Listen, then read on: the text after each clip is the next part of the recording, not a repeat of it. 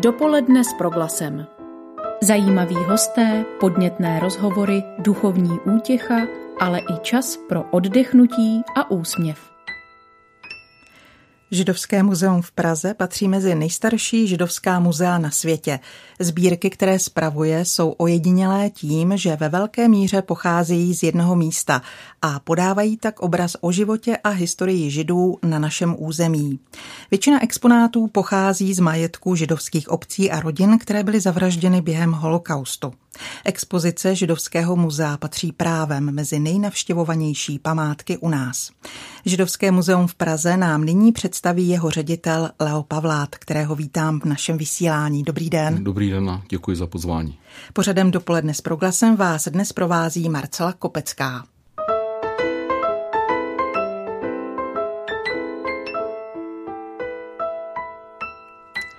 Pane řediteli, jaká je vlastně historie instituce, kterou dnes u nás zastupujete? Kdy a za jakých okolností bylo Židovské muzeum v Praze založeno?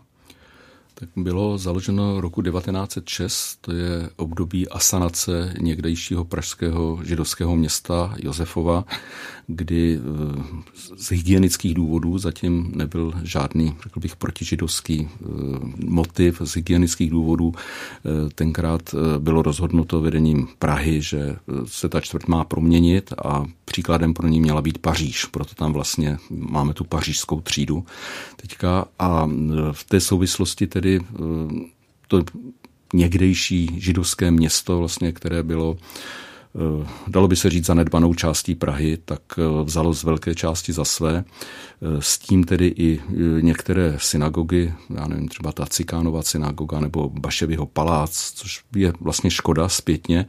Nakonec ono to narazilo i trošku na odpor umělců, že tenkrát byl ten bratři Mrštíkové v podstatě napsali takovou, takovou stať k tomu Nicméně, co je podstatné, že ty eh, hlavní eh, památky židovské byly zachovány. To znamená, že to je staronová synagoga, je to, eh, tenkrát ještě to byla takzvaná, nebo španělská synagoga, potom tam byla Majzlova synagoga, Klauzová synagoga, Pinkasova synagoga, tak všechny tyto synagogy zůstaly, zůstaly zachovány, i obřadní síň, samozřejmě i starý židovský hřbitov.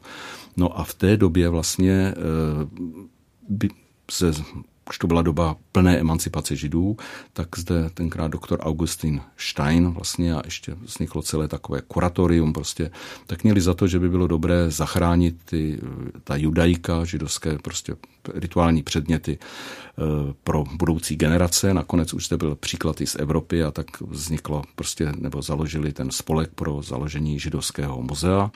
No, ten, to byla velice skromňoučká instituce, ale s, už z tehdy s významnými, s významnými exponáci. No a eh, ta instituce prostě trvala až do, do války v té, v té podobě.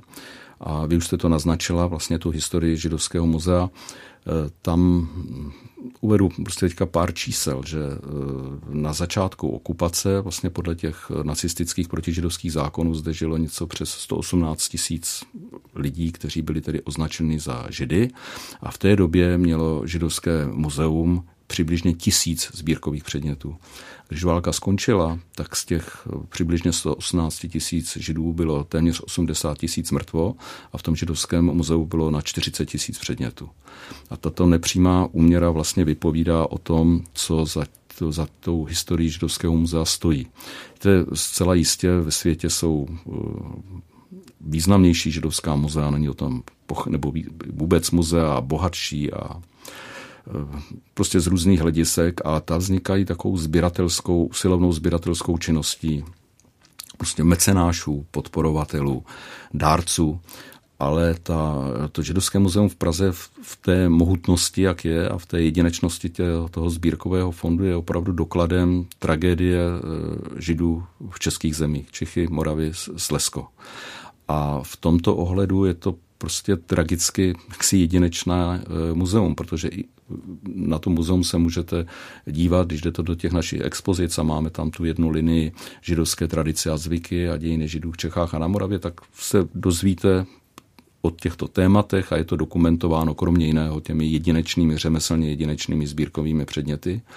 ale současně je třeba si, si uvědomit, prostě, že ty předměty ještě před eh, několika desítkami let byly dotýkány lidmi, že byly užívány v kultu, že byly v synagogách prostě a ti lidé prostě zde nejsou. Takže on je to svým způsobem také jeden velký památník. Není to jen ten památník, který v Pinkasově synagoze, kde jsou na stěnách vypsána jména zavražděných židů z Čech a Moravy, ale vlastně celý ten kontext toho muzea je v tomto ohledu, myslím si, jedinečný. No, takže No a to muzeum potom, já nevím, jak daleko ještě mám v té historii jít, no prostě po válce, eh, když válka skončila, no tak ty synagogy byly opuštěny, ty předměty, které byly za války eh, vlastně z příkazu nacistů, ale nebo z příkazu nacisté eh, předtím, než začaly deportace, prostě měli zájem vlastně na konfiskaci toho židovského majetku, čili to byly konfiskáty, ale z iniciativy, a to je hodně důležité říct, z iniciativy tady těch, kteří pracovali tenkrát v tom židovském muzeu a za války vzniklo takzvané centrální židovské muzeum, tak oni navrhli,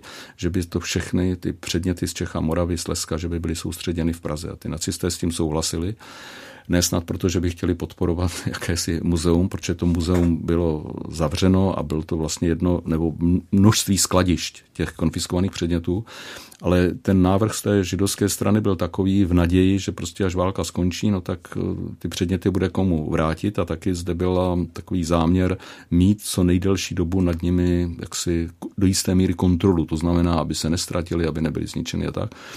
Ten záměr nacistů, to je otázka, jako zcela jistě oni chtěli jak, takovou tou, no prostě chtěli mít ve všem pořádek, tak chtěli jaksi to mít uspořádáno. Nebyl to ale žádný jaksi příkaz jaksi třeba z Berlína, byla to spíš iniciativa tady těch, těch lokálních eh, nacistů, kteří měli Eh, možnost toto, toto ovlivnit. Možný je, že to snad chtěli k osobnímu obohacení, možná, že s tím chtěli kšeftovat s těmi judajky, pán bují, ale v každém případě se podařilo ty předměty tady udržet a vlastně zatím potom v těch 60. letech vznikla taková uh, legenda vlastně, že nacisté chtěli založit muzeum vyhynulé rasy ale o tom opravdu aspoň v těch dokladech, které my máme, tomu naprosto nic nenasvědčuje a ani prostě z té, jak si v archivech se nenašlo nic, co by dosvědčovalo, že by i toto nacisté jak si, jak si chtěli. Uh-huh. To, to je spíš taková jaksi metafora, metafora toho, co se za války dělo. Oni opravdu chtěli, aby židé přestali existovat aby se stali vyhnulou rasou, o, tom oni, eh, o to oni usilovali a bohužel se z velké části prostě tím vražedným úsilím se o to zasloužili, že, že tedy ta židovská populace se tak zásadně zmenšila. A, ale ty předměty, ty předměty zde zůstaly. Takže je to, je to metafora, která ale byla mnohými vzata za jaksi prokázaný záměr, takže tak tomu, tak tomu nebylo. Jak říkám, nemáme o tom doklady. Pane doktore, můžu vám do toho no, vstoupit? Ano. Ty památky, o kterých jste teď mluvil, pocházejí z majetku židovských obcí na území Čech, Moravy a Slezska, ale našli se třeba i jednotlivci nebo celé rodiny, eh, které eh, si eh, rodinné věci předávali z generace na generaci, se rozhodli třeba u vás uschovat?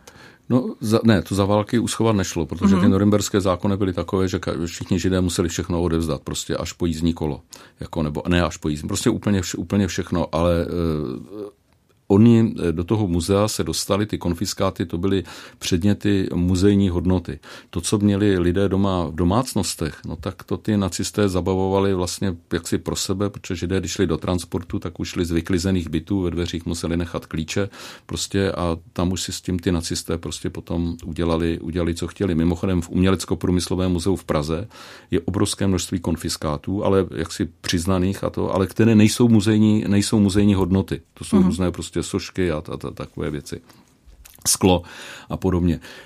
Ne, že bychom v našich sbírkách také neměli jednotlivosti eh, jaksi z rodin, jako jo, to, to ano, ale v zásadě šlo opravdu o, o synagogy, o obce, to znamená Eh, synagogální stříbro, to, to byly ty nástavce na toru, ukazovátka, štíty, synagogální textil, čili povějany, pláštíky, eh, opony, eh, no a potom, potom knihy. Jo, to já jsem řekl 40 tisíc předmětů, ale ještě je třeba dodat, že to šlo taky o více než 100 tisíc knih které byly konfiskovány, ale to jsou náboženské, náboženské texty.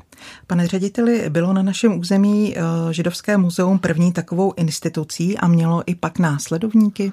Tak ještě bylo Židovské muzeum v Mikulově, z toho židovského, židovské, ano, v Mikulově, tam se dostali prostě také potom ty předměty, předměty do Prahy, ale to pražské je jednoznačně nejvýznamnější a i v tom světovém kontextu dnes právě bohatstvím těch sbírkových předmětů a dopuštěním toho krutého osudu, prostě tím, že jsou z jednoho geografického, prostě z regionálního území, prostě tak tím je ta sbírka eh, vlastně celistva a, a jedinečná, že jo? protože běžnou sbírkou činnosti by toto nebylo možno dosáhnout, ale na druhou stranu nikdo by nestál o to, aby za těch okolností, jak se to stalo, tak to se to muzeum sbírkově prostě utvořil. Naším dopoledním hostem ve studiu je ředitel Židovského muzea v Praze Leo Pavlát. Pane řediteli, jak už bylo řečeno v úvodu, památky a sbírky, které Židovské muzeum v Praze spravuje, patří mezi nejnavštěvovanější u nás. V čem spatřujete hlavní důvod takového zájmu? No, já myslím si, že ten důvod je dvojí. Prostě v Praze se eh, nehledě na tu asanaci, teda opravdu podařilo na poměrně malém Eh, území zachovat eh, synagogy z různých eh, údobí. Takže zde máme gotickou, je zde gotická staronová synagoga, je zde renesanční synagoga Pinkasova, potom je zde Majzlova synagoga, ano, ta byla potom přestavěná v 19. století, ale je zde barokní Klauzová synagoga, je zde potom ta španělská synagoga, což už je zase je z roku 1868 a ta už je zase velice taková zdobná, ta už je doklad takového toho rozmachu toho emancipovaného židovského života tady, tady, tady u nás. Čili já bych řekl, že ty synagogy sami o sobě už jsou prostě obrovským, obrovským lákadlem.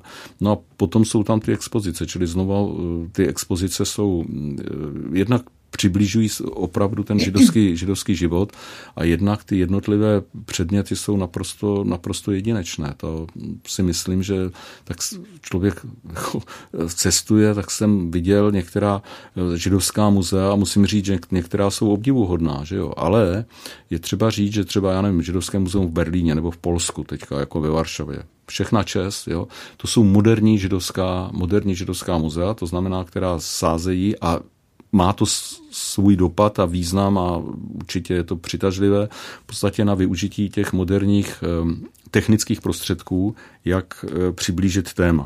U nás v tom, my jsme do určité míry vlastně tradiční. My jsme velice tradiční, prostě tyto, podívejte se na tyto předměty, uvidíte je v reálu, ne prostě, já nevím, na obrazovce. Uh-huh. A myslím si, že tohle, tohle to e, lidé ocení, ale my také jdeme s dobou, takže my jsme, máme už, eh, začali jsme takový projekt prostě modernizace všech našich expozic, to znamená v Majzlově synagoze v roce 2013, to je nová expozice, tam už jsou prostě i dotykové obrazovky, ale musí se s tím velice opatrně s ohledem na ten eh, historický prostor, prostě to není nová stavba. A to samé teďka ve španělské synagoze, ta je teďka ještě uzavřena, budeme ji otvírat eh, spíš asi na přelomu podzimy a zimy a podzimu a zimy a tam e, to bude nová expozice věnovaná těm mm, židovským dějinám od emancipace do současnosti a tam už bude větší zase zastoupení prostě těch, těchto audi, audiovizuálních prvků, tam budou i, i filmy a tak, ale zase znova musí se prostě respektovat ten, ten prostor a myslím si, že tohle to je, to je poměrně těžké prostě pro, pro, pro architekta. No. Já se přiznám, že jsem se byla minulý týden po letech eh, v Židovském muzeu podívat. Rozhodně jsem tam nebyla sama spolu s početnou německou výpravou. Zaznamenala jsem i četné návštěvníky z Francie, Itálie, nechyběli ani Češi, velmi často s dětmi, skupinu skautů jsem tam viděla. Přesto i na vás dopadá krize cestovního ruchu. Máte už nějaká čísla, která by srovnávala návštěvnost letošní sezóny s tou loňskou? Je ten propad Víte, citelný? Citelný, ten propad je ohromný. Hmm. Ten propad je ohromný, protože my jsme eh, jenom prostě na příkladu, no, eh, třeba touto dobou eh, jsme v muzeu měli denně tak kolem přes tři tisíce návštěvníků, hmm. červenec i více.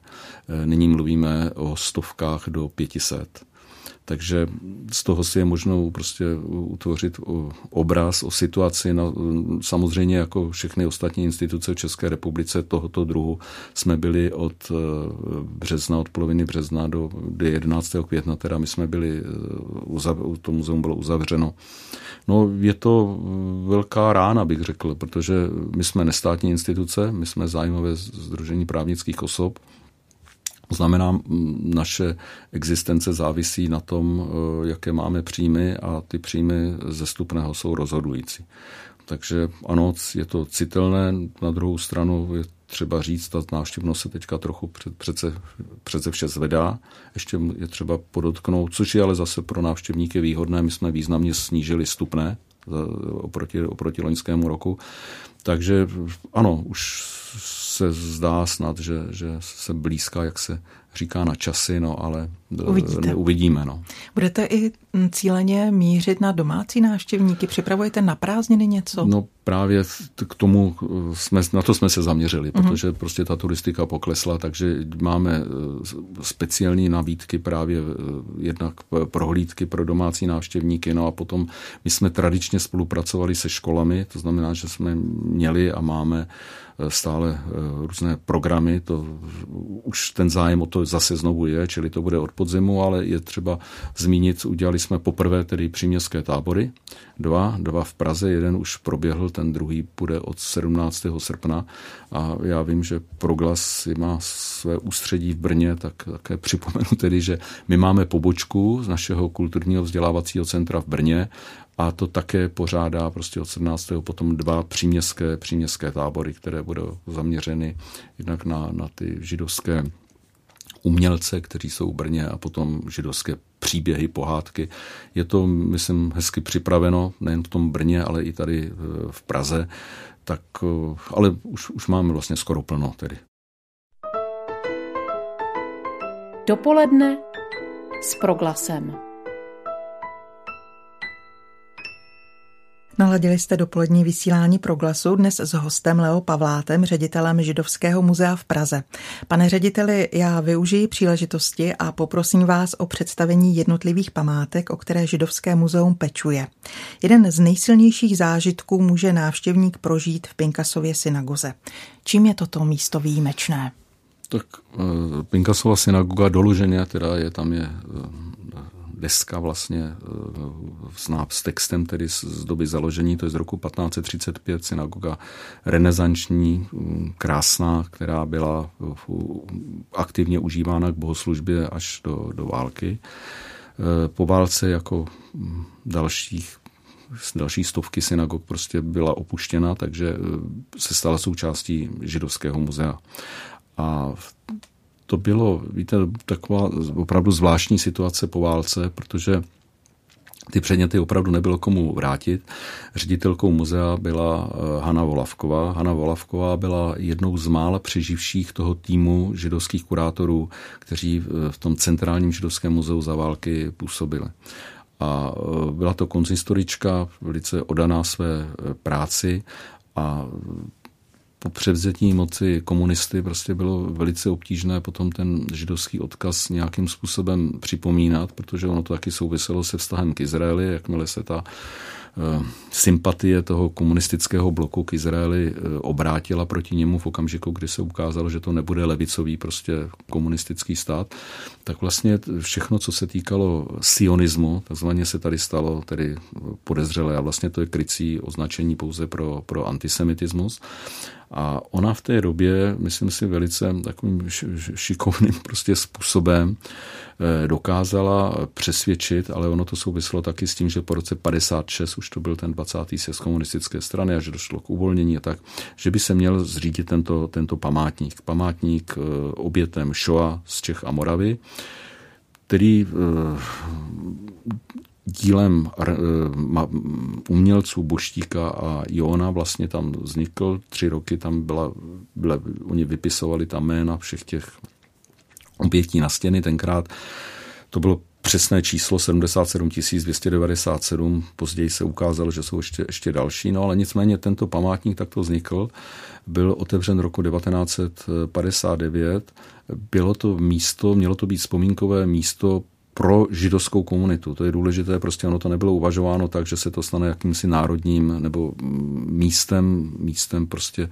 pro připomínku židovských obětí války. Tenkrát ta teze byla jednoznačná za Československu za druhé světové války zahynulo 360 tisíc československých občanů.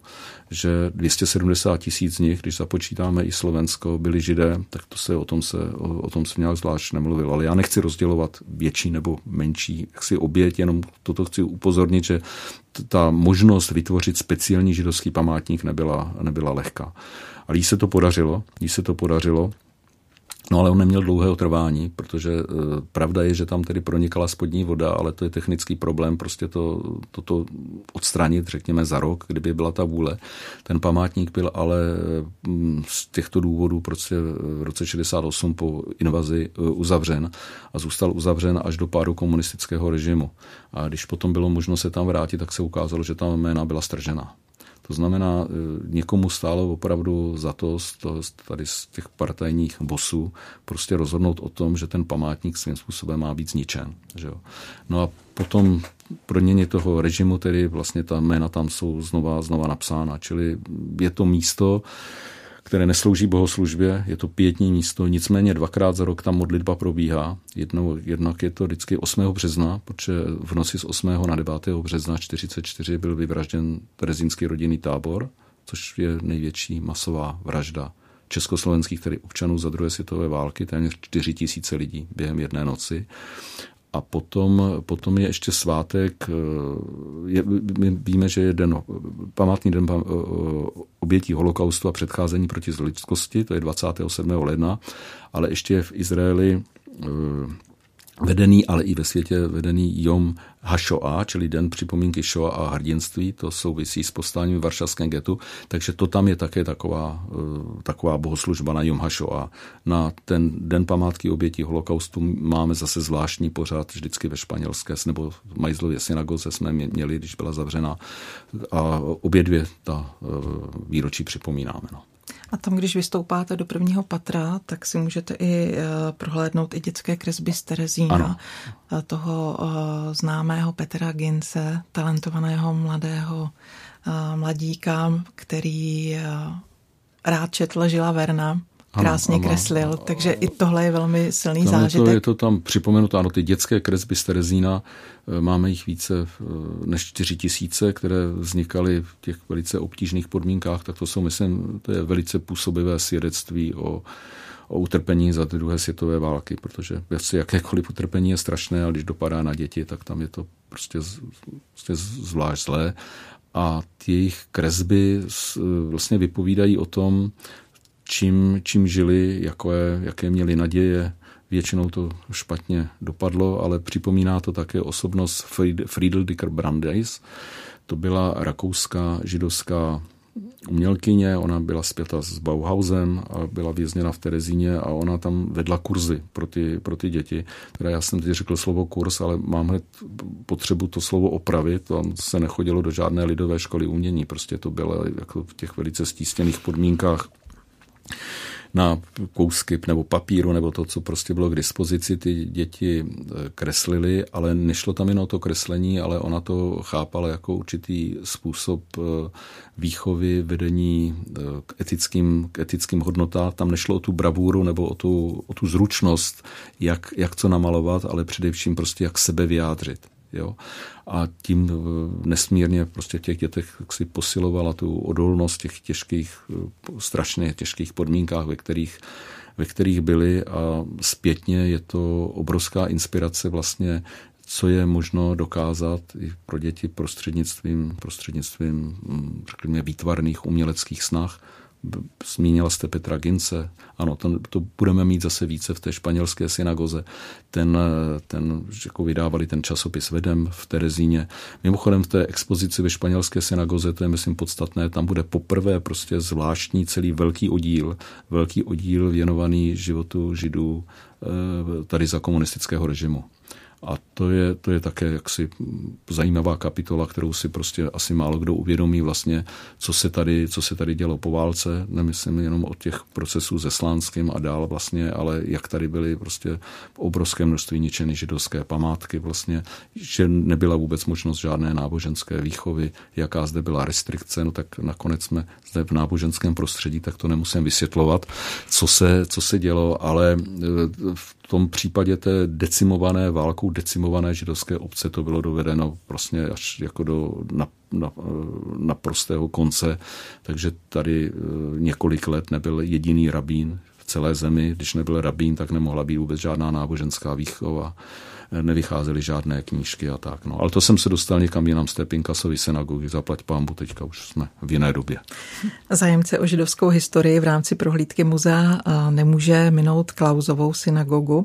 Kromě vhledu do náležitosti synagogy a bohoslužby si může projít i všedním životem židovské rodiny, včetně jejich výrazných milníků.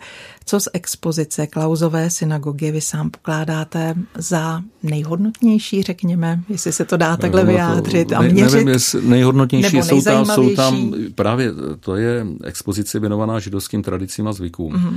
A e, to jsou, že jo, jedna věc je prostě náboženství, systém, e, ritus a tak, ale pak, pak je rodina. Tady, ty, tady tohle to odkazuje jako významně do, do rodiny. Jo. Je to takové všechno, řekl bych, víc dotýkané. A my tam máme hned z kraje, tam jsou e, věci nalezené v Genize. Geniza, to je takové místo, vlastně to je skrytý prostor, většinou to bylo na půdách synagog nebo rabínského domu protože podle židovských zákonů náboženských vlastně se eh, nic, co se svatosti týče, nesmí jaksi vyhodit. To znamená, když je kniha roztrhaná, jaksi, nebo už je očtená, tak ta se nevyhodí, ta se pochová. Jo, ta se pochová, a nebo jako, jako člověk, a nebo se uloží do té genizy. A v těch genizách se ale potom ukládaly třeba i kousky, jako, nebo oděvy, prostě jako tality ty, ty a, a podobně. No a my z té genizy vlastně tam byly nalezeny vlastně třeba i dětské oblečky, takže my máme vlastně takový pro kojence, vlastně tam je dětský obleček, jo, nebo je tam kolébka, tak kolébky byly, byly všude, že jo? ale toto je zase kolébka, tam je jako na ní takhle hebrejský nápis, tento malý e, bude velký, jo? tím se nemíní, e, že prostě vyroste, to ano, ale jak si, že bude velký k tóře nebo k, k učení. Že jo? Potom jsou tam takové vlastně svým způsobem e, dojemné věci, že jo? tak ty děti byly prostě byli v zavinovačce, takže byl povíjan. Ty povíjany, ty, ty maminky nebo v těch rodinách byly vyšívány, jaksi, ale když to dítě trošku odrostlo, když už nebylo teda v té zavinovačce, tak tyto povíjany byly darovány synagoze a ovinovaly se jim svitek Tóry, zase, zase jo.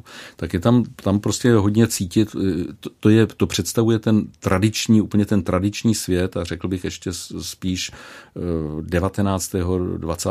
20. století, ale když řeknu tradiční svět, to neznamená, že, že neexistuje. Ten, ten svět je stále prostě takový a u nás a samozřejmě ve světě. Eh, pane řediteli, muzea bývají často prostorem pro důležitá společenská setkání, přednášky, koncerty a další kulturní akce pro veřejnost eh, nebo akce pro děti. Co má v plánu Židovské muzeum právě v této oblasti? My máme uh, už opravdu dlouhá léta rozběhnout velice, myslím, dobrý uh, projekt prostě spolupráce s žido, eh, se školami obecně na židovské téma. Je to s podporou ministerstva školství, čili my nabízíme jim různé jednak přednášky, které buď souvisí tedy s tou tematikou antisemitismu Shoah a nebo s židovskými tradicemi a zvyky, ale máme také dílny. A to je důležité, že ty dílny jsou eh, věkově eh, různé, takže tam máme něco třeba, co je pro úplně malé děti. No, no, Noemova archa, to, potom tam máme zase jiné prostě badatel vlastně, kdy je možnost jak si seznámit třeba s hebrejským písmem.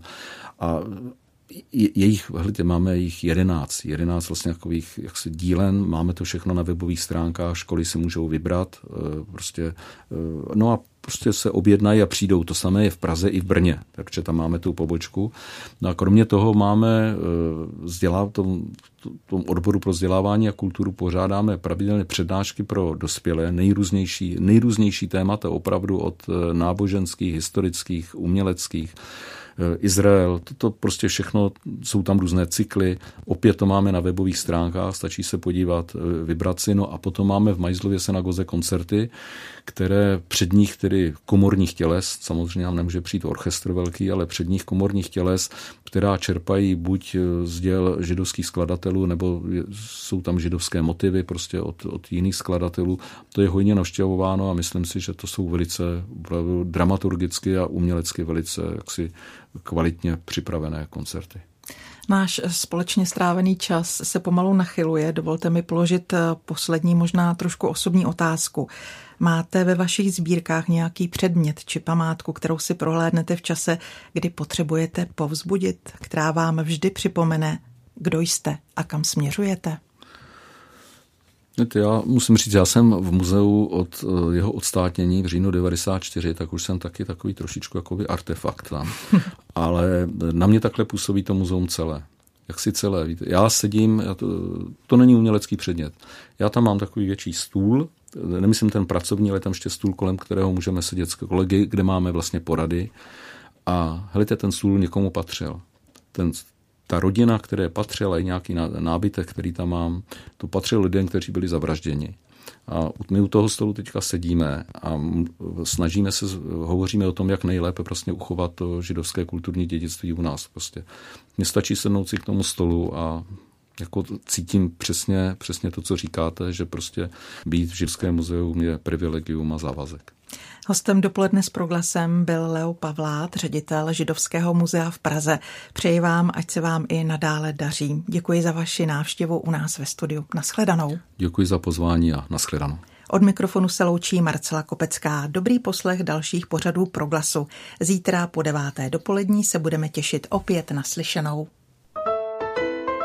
Dopoledne s proglasem. Každý všední den mezi devátou a desátou jsme v tom s vámi už 25 let.